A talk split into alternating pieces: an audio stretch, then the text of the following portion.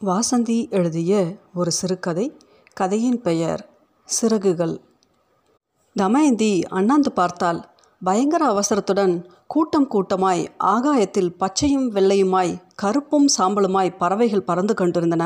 கரிய மேகக்கூட்டங்கள் உருண்டு திரண்டு நகரும் லாவகத்தை சற்று நேரம் பார்த்தபடி அவள் நின்றபொழுது பெரிய பெரிய பொட்டாக நீர்த்திவளைகள் மேலே விழுந்தன. சில்லென்று அடித்த காற்றில் உடம்பு சிலிர்த்தது. பெரிய மழை வரும் போல இருக்குது அவள் திடுக்கிட்டு குரல் வந்த திசையை பார்த்தாள். வேலிக்கப்பால் ஒரு ஆண் நின்றிருந்தான். முன்பின் பரிச்சயமில்லாதவன் நிச்சயம் அந்த கிராமத்தை சேர்ந்தவன் இல்லை. தமிழ் பேசும் விதத்தில் தெரிந்தது. அவள் கலவரத்துடன் சுற்றுமுற்றும் பார்த்தாள். இந்த கட்டடத்தில் நீ தனியாக என்ன செய்கிற என்றான் அவன். அவளுக்கு தூக்கி வாரி போட்டது. இவன் அசாத்திய துணிச்சல்காரன் தான் இவன் உள்ளூர்வாசி இல்லாது மட்டுமல்ல இந்த ஊரின் கட்டுப்பாடுகளை பற்றி ஏதும் அறியாதவன். அவன் தொடர்ந்து அவளை பார்த்து சிநேகிதமாக சிரித்தான். இங்கே என்ன அள்ளி ராஜ்யமா? ஆண்கள் யாரும் பிரவேசிக்க கூடாதுன்னு எழுதியிருக்கு என்று கட்டடத்தின் மேலிருந்த எழுத்துக்களை காண்பித்தான். அவளுக்கு கலவரம் அதிகரித்தது. எத்தப்பனோ எல்லப்பனோ எந்த நிமிஷமும் காட்டிலிருந்து திரும்பலாம். இவனை கண்டால் முதுகு தோலை உரித்து விடுவார்கள். அவர்கள் வருவதற்குள் இவன் போய்விட வேண்டுமே என்று இருந்தது அவளுக்கு. இந்த வேலியை தாண்டி நான் உள்ளே வரலாமா என்ற பொழுது அவனுடைய கண்கள் அவளுடைய ரவிக்கை போடாத தோளின் மேல் அமர்ந்திருந்தன. அவள் அவசரமாக கூடாது என்று தலையை மட்டும் ஆட்டிவிட்டு உடனடியாக கட்டடத்துக்குள் நுழைந்தாள். உள்ளே சென்று தரையில் அமர்ந்தபோது நெஞ்சு படபடத்தது. வெளியே கவிந்து கொண்டு வந்த மேகத்தினால் அறைக்குள் இருள் படர்ந்திருந்தது. அறையின் மூலையில் விறகு அடுப்பில் சோற்று பானையில் உலை கொதித்து கொண்டிருந்தது. அதற்கு பக்கத்தில் சற்று தள்ளி பொம்மக்கா குழந்தைக்கு பால் புகட்டி கொண்டிருந்தாள். யார் அது? என்றாள். யாருமில்லையே? என்று புழுகும் பொழுது நெஞ்சு மறுபடி அடித்து கொண்டது.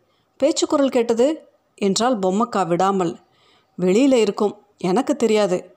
கொஞ்சம் சோறு பதம் பாரு என்றாள் பெரியவள். தமயந்தி எழுந்தாள். இன்னும் ஆகல என்று அடுப்பை தனித்து வைத்தாள். அருகில் துவையலுக்கு அரைக்க வைக்கப்பட்டிருந்த வெங்காயத்தை எடுத்து பச்சை மிளகாயை சேர்த்து கல்லில் அரைக்க ஆரம்பித்தாள். அள்ளி ராஜ்யமா? என்று அந்த ஆள் கேட்டது நினைவுக்கு வந்தது. அவன் பரிகாசமாக கேட்டது போல் இருந்தது. பஞ்சாயத்து கூட்டங்களின் போது யாராவது ஆண் கூட்டத்துக்கு வரவில்லை என்றால் வீட்டுக்குள்ளே அள்ளு ராஜ்யம் நடக்குது என்பார்கள். பொண்டாட்டி போனாதான் வருவான் என்று சிரிப்பார்கள். பெண்டீர் ஒதுங்கியே இருக்கும் பொழுது அவர்களை ஏன் இவர்கள் பேச்சில் இழுக்கிறார்கள் என்று அவளுக்கு கோபம் வரும். நாட்டாண்மை பூராவும் ஆண்கள். அதுவும் எத்தப்பனும் எல்லப்பனும் இருந்துவிட்டால் அந்த இடத்தில் பெண்கள் பதுங்கித்தான் நிற்பார்கள். எல்லாம் உங்கள் நன்மைக்குத்தான் என்பார் எத்தப்பன் மாமா. கெடுபிடி இல்லைனா நம்ம ஜனத்தில் கட்டுப்பாடு இருக்குமா? என்பார். சண்டை கிண்டை என்று இங்கு யாரும் போடுவதில்லை தான். பஞ்சாயத்துக்கு வரும் வழக்குகள் கூட சாமானியமானவை தான். நாம் வாயை திறந்தாதானே சண்டை வரும்? என்றாள் பொம்மக்கா. முன்பு ஒரு முறை இதே மாதிரி அவளுடன் சேர்ந்து விளக்கானது போது அப்பொழுது தமயந்திக்கு திருமணமாகவில்லை. சாதாரணமாகவே பொம்மக்கா அதிகம் பேசி அவள் பார்த்ததில்லை. அன்று இன்னும் மூன்று பேர் வயதான பெண்கள் அவர்களுடன் விளக்காகி அமர்ந்திருந்தார்கள். வீட்டுக்கு விளக்காகி இருக்கும் பெண்களுக்காக முன்பு ஊரின் எல்லையில் ஒரு ஓலை வேய்ந்த குடிசைத்தான் வேய்ந்திருந்தார்கள். அந்த பக்கம் எந்த ஆணும் போகக்கூடாது என்ற கிராமத்து நியதியை மீறி ஒரு வெளியாள் உள்ளே எப்படியோ ஒரு முறை நுழைந்து விட்டான். அவனை கட்டி வைத்து உதைத்தபோது பொம்மக்கா அழுததாக சில பெண்கள் சொல்வார்கள். அதற்கு பிறகுதான் இந்த செங்கல் கட்டிடம் வந்தது. எதற்காக இப்படி தனியாக உட்காத்திரி வைக்கிறார்கள் என்று யாரும் கேட்டதில்லை. கேட்க வேண்டும் என்றும் தோன்றியதில்லை. துவையலை அரைக்கும் போது அந்த ஆள் சொன்னது சரிதான். இங்கு அள்ளி ராஜ்யம்தான் என்று தமயந்தி நினைத்து கொண்டால் ஊரில் எல்லா ஆண்களும் பயப்படுவது அம்மனுக்குத்தான். இந்த ஊரில் போலீஸ் கிடையாது. அம்மன் தான் போலீஸ். அவள் துவையலை வலித்து எடுத்து வைத்து பானையில் இருந்த நீரில் கல்லையும் கையையும் கழுவி மீண்டும் கதவுக்கு வெளியே வந்து நின்று கொண்டாள். அடியே இருட்டி போச்சு. வெளியில நிற்கிற என்ற பொம்மக்காவுக்கு உள்ளே புழுங்குதுக்கா? என்ற பதில் சொன்னாள். வர்ற மழையும் நின்றுடுச்சே இன்னும் முழுசாக இருட்டவில்லை. மலை உச்சியிலிருந்து இருள் விரிய ஆரம்பித்திருந்தது. வேலிக்கு அப்பால் தெரிந்த மலையடிவாரத்தில் இன்னும் வெளிச்சம் தெரிந்தது. அந்த ஆள் எங்கேயாவது தென்படுகிறானா என்று கண்களை துளாவினாள். எங்கேயும் காணாம். அவளுக்கு தெரியாத உலகத்தின் பிரதிநிதி அவன் என்னும் விஷயம் அவளது ஆர்வத்தை கிளப்பிற்று. அவளை சுவாரஸ்யப்படுத்திற்று. இந்த வேலியை தாண்டி நீ என்னைக்காவது போயிருக்கியா பொம்மக்கா? குழந்தையை இடுப்பில் வைத்துக்கொண்டு பொம்மக்காவும் வந்து நின்றாள். எங்கே போகிறது என்று கேட்டாள். சுருக்கமாக தொலைவை மலையடி வாரத்தை துளாவும் ஒரு பார்வை ஒன்று பார்த்தாள். அன்று ஒரு நாள் அடிவாங்கிய வழிபோக்கனின் நினைவு அவளுக்கு வந்திருக்கும் என்று தமயந்தி நினைத்து கொண்டாள். அங்கெல்லாம் பெண்கள் ஸ்கூலுக்கு போகிறாங்களாம் வேலைக்கு போகிறாங்களாம் ஆண்களுக்கு சமதையா போகட்டும் என்று பொம்மக்கா சிரித்தாள். நம்ம ஆண்களே படித்து உத்தியோகம் பார்க்க போகலை. ராக்கப்பன் ஒருத்தன் படித்து என்ன கிழிச்சுப்பிட்டான் உத்தியோகமும் கிடைக்கல. படித்த கர்வத்தில் காட்டு வேலைக்கும் இப்போ லாய்க்கில்லை தப்பாக நினைக்காதடி. ராக்கப்பன் ஒரு மோசமான உதாரணம் என்று தமேந்தி நினைத்து கொண்டாள். அவளை விட அவன் நான்கு வயது பெரியவன்.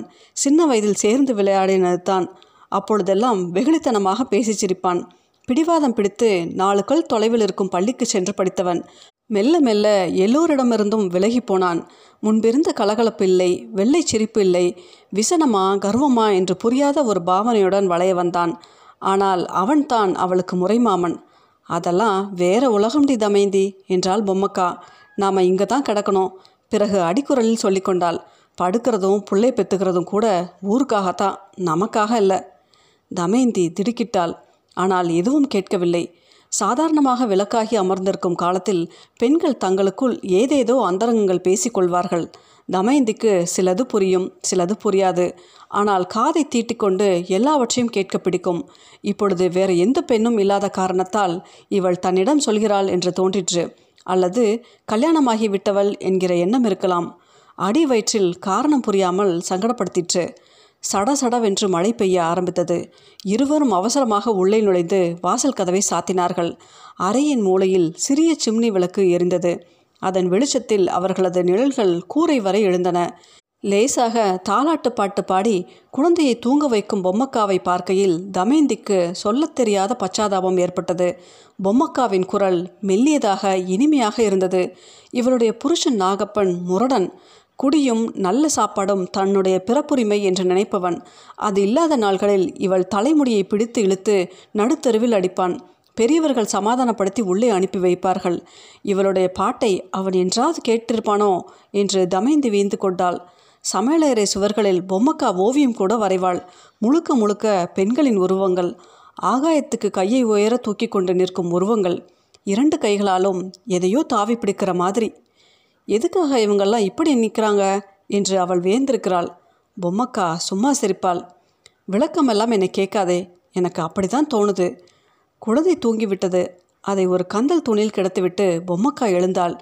இருவரும் மௌனமாக சாப்பிட்டு படுத்தார்கள். படுத்த சிறிது நேரத்தில் பொம்மக்கா தூங்கி போனாள். தமயந்தி தூக்கம் வராமல் புரண்டாள்.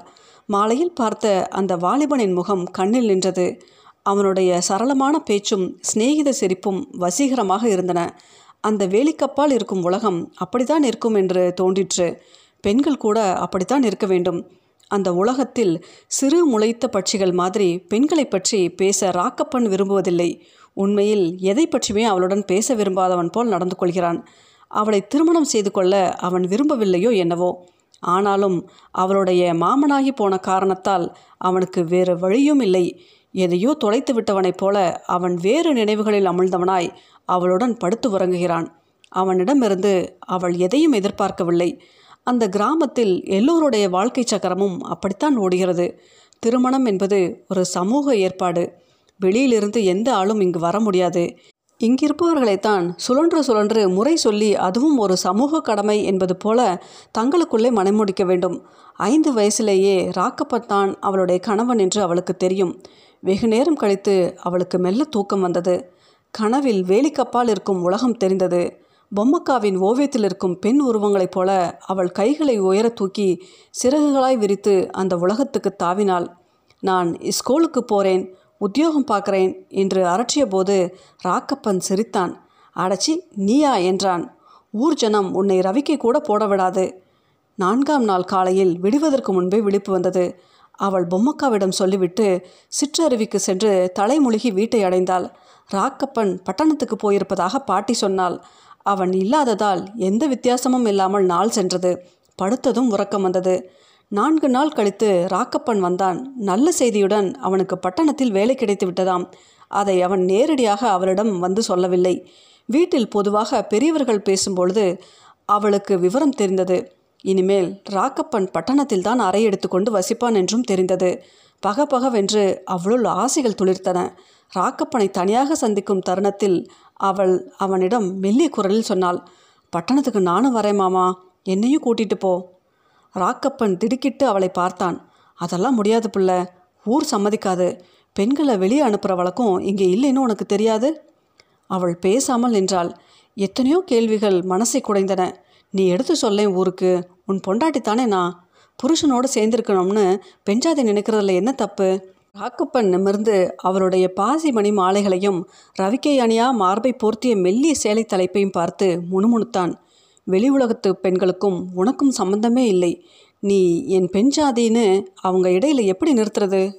அங்கே போனால் நானும் ரவிக்கை போடுவேன். அவன் சிரித்தான்.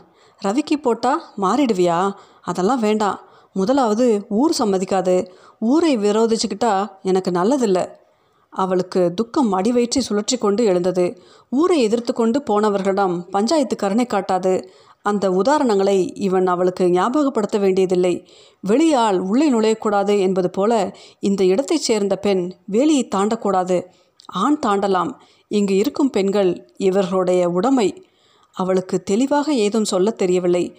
பலவிதமான உணர்ச்சிகள் நாபிலிருந்து பொங்கி பொங்கி மூச்சை முட்டின. எனக்கு அதெல்லாம் தெரியாது. என்னையும் கூட்டிக்கிட்டு போ. நீ சம்பாதிக்கிறல்ல. ஊர் தயவு எதுக்கு? அவனுக்கு அத்தனை கோபம் வரும் என்று அவள் நினைக்கவில்லை. பலார் என்று அவள் கன்னத்தில் அவன் அறைந்தபோது அவள் நிலை குலைந்து போனாள். ஆனால் கண்ணில் நீர் வரவில்லை. கன்னத்தின் எரிச்சலை தடவியபடி அவனை தீர்க்கமாக பார்த்தாள். நீ இல்லாமல் இங்கே தனியாக இருக்கிறது எனக்கு இஷ்டமில்லை என்றாள். தனி என்ன? எத்தனை பேர் இருக்காங்க அந்த வீட்டில் என்னுடைய அண்ணன் தம்பி எல்லோரும் உனக்கு மாமா உறவு. வெளியாட்கள் இல்லையே. அவள் சடக்கென்று அவனை நிமிர்ந்து பார்த்தாள்.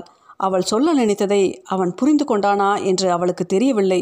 மின்னல் கீற்று போல அவன் பார்வையில் சங்கடம் தெரிந்தது. அவளை நேரடியாக பார்க்காமல் எங்கேயோ பார்த்தபடி சொன்னான். இந்த கிராமத்து வழக்கப்படி நீ தான் இருந்துக்கணும். நான் லீவு நாளைக்கெல்லாம் இங்கே வருவேன். அதனால் உனக்கு சங்கடம் எதுவும் இருக்காது. அந்த கணத்தில் அவனை அவள் வெறுத்தாள். சி நீயும் ஒரு புருஷனா என்று உள்ளுக்குள் கெட்ட வார்த்தைகள் சொல்லி சபித்தாள். சங்கடம் ஏதும் இருக்காது. ஆக அவளுடைய நிலை அவனுக்கு புரியாமல் இல்லை. எத்தனை பெரிய கோழை அவன்? இல்லை இல்லை. அது கோழைத்தனம் இல்லை. திமிர். எல்லா பெண்களும் சொல்வது சரிதான். இவன் திமிர் பிடிச்சவன். என் விசனத்தை புரிஞ்சுக்காத புரிஞ்சும் மதிக்காத திமிர் பிடிச்சவன். இப்படி இருந்தால் அந்த படிப்புக்குத்தான் கேவலம். மனசில் திமிரிக்கொண்டு பாயும் உணர்ச்சி வேகத்தை அமுக்க முடியாத படபடப்புடன் அவள் தோட்டத்தில் வேலை செய்ய கிளம்பினாள். தெருவெல்லாம் வதவதவென்று குழந்தைகள் கோவணத்துக்கு கூட வைக்கில்லாத குழந்தைகள். குடும்ப கட்டுப்பாடு வேன் ஒரு சமயம் இங்கு வந்தபோது வேலிக்கு அப்பாலேயே அடித்து துரத்தி விட்டார்கள். குழந்தை குட்டிங்க எங்களுக்கு நிறைய வேணும் என்றார் எத்தப்பா. ஆவேசமாக அந்த வேனை பார்த்து எல்லோருக்கும் சோறு போடுவா எங்கள் ஆத்தா? என்று அவர் பேச்சை கேட்டுக்கொண்டு தடியுடன் வந்து நின்ற ஆண் கும்பல் மெத்தனத்துடன் புன்னகைத்தது. தடியை கண்டவுடன் வேன் புழுதியை கிளப்பி கொண்டு நகர்ந்தது. அந்த நேரத்தில் அங்கு கூடியிருந்த பெண் கும்பலை பார்த்து எத்தப்பா தோரணையுடன் சொன்னார். குழந்தை பெத்து போடுறதை விட உங்களுக்கெல்லாம் என்ன வேலை? சிரித்து கொண்ட நின்ற ஆண்களோடு பெண்களும் சிரித்தார்கள். பொம்மக்கா மட்டும் சிரிக்காமல் நின்றிருந்தது தமயந்திக்கு இப்பொழுது நினைவுக்கு வந்தது. படுக்கிறதும் பிள்ளை பேக்கிறதும் நமக்காக இல்லை என்று அவள் சொன்னதும் ஞாபகத்துக்கு வந்தது. ராக்கப்பன் பட்டணத்துக்கு கிளம்பி போனான். வார கடைசியில் வரேன் என்று பொதுவாக சொன்னான். அதற்கு பிறகு இரவு வேளைகளில் ஊரடங்கி மனிதன் முகத்தை அடையாளம் காண முடியாத இருளில் தனியாக அவள் கிடக்கும் பாயில் யாராவது ஒரு மாமன் படுத்தான். அவள் முரண்டு செய்ததை அறியாத ஆயா சிடுசிடுத்தாள். யாரும் செய்யாததையா செய்கிற என்றாள். உன் மாமங்கள் தானே? இதைத்தான் ராக்கப்பனும் சொன்னான். விளையாட்கள் இல்லையே. அதோடு வேறு ஏதோ சொன்னானே. அவளுக்கு உடம்பெல்லாம் தகத்தகவென்று எரிந்தது. சிறகு முளைத்து எங்காவது இந்த வேலிக்கப்பால் பறந்து போய்விட முடியாதா என்றிருந்தது. பொம்மக்காவின் ஓவியங்கள் ஏன் ஆகாயத்துக்கு கையை தூக்கி கொண்டு நிற்கின்றன என்று இப்போது புரிந்தது. வார கடைசியில் ராக்கப்பன் வந்தபோது தமைந்தியை காணவில்லை என்றார்கள். எங்கே மாயமாய் மறைந்தாள் என்று யாருக்கும் தெரியவில்லை. உள்ளூர் குளத்திலோ குட்டையிலோ இல்லை. வேலியை தாண்டி எங்கோ போய்விட்டால் நிச்சயமாய் என்றார்கள். வெளியால் தொடர்பு ஏற்பட்டிருக்கும் என்றார்கள். வீட்டு விளக்காய் இருந்த பொழுது வெளியால் ஒருத்தனோடு அவள் பேசியதை பொம்மக்கா பார்த்தாலாமே? பஞ்சாயத்து கூடிற்று. அம்மனுக்கு நேர்ந்துவிட்ட அபராதத்துக்காக கடாதண்டம் அளித்து பூஜை போட்டது. வேலியை தாண்டி போய்விட்ட பெண் திரும்பி வந்தாலும் சேர்த்து கொள்ள முடியாது என்றது. ஆனால் தமயந்தி திரும்பி வரவே இல்லை.